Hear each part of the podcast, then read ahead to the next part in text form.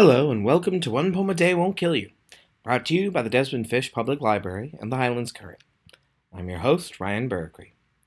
Each day during the month of April, National Poetry Month, we are bringing you one poem read by a community member in Philipstown and Beacon.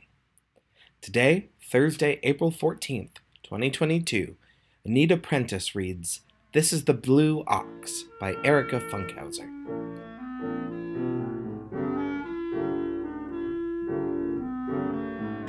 Okay, I turned blue.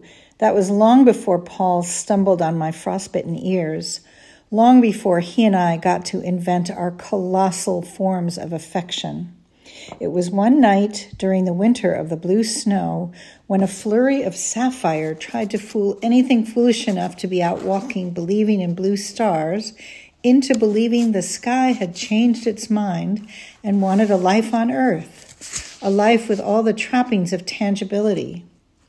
Those flakes were freezing and accumulated faster than ash. That's how come I ended up in the drift, just coming to terms with the bitterness of indigo, when a clumsy toe struck my ear. His politeness brought me back from the dead. Excuse me, those Midwestern manners and the deep ravines of his vowels. An oversized death is not that different from a regular one.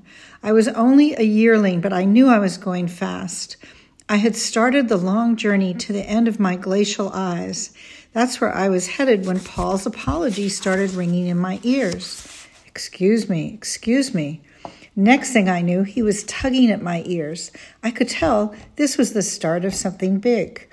Beautiful babe, he cried as he carried me all the way home and wrapped me in blankets.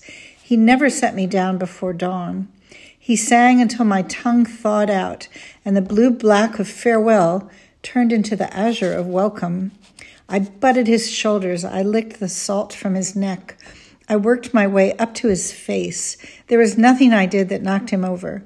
So, what if it took binoculars to see from my head to my tail? So, what if there was room for 42 axe handles and a plug of chewing tobacco between my eyes? The measuring was what made me decide. The way he laid his axe across the feathery blue down, marking his place with that thumb thick as a Douglas fir, whispering each numeral as if it were something special I had done for him. When he disappeared from sight, somewhere in the eddy above my nose, I held my breath until I heard him again, the counting sweeter than ever. Twenty-three, twenty-four. 25.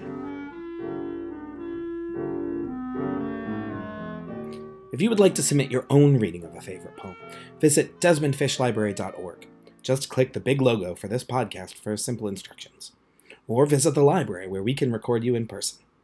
And be sure to visit the Highlands Current at highlandscurrent.org. One Poem a Day Won't Kill You is a concept borrowed from KRBD radio station in Ketchikan, Alaska which has made this an annual tradition for nearly 20 years.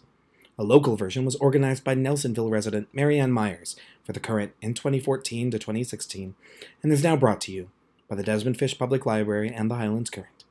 Have a wonderful day, and we'll see you tomorrow.